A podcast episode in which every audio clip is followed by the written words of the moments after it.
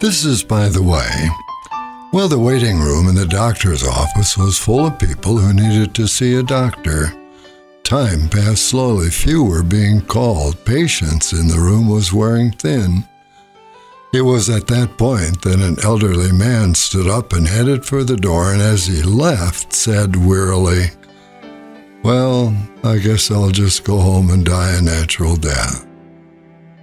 The frustration of waiting. Our lives are busy. We have other things to do. There are times in our lives when we really need to talk with the great physician, Jesus Christ.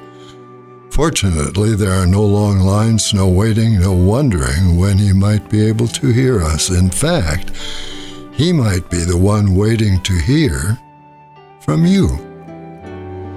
Just a thought from by the way.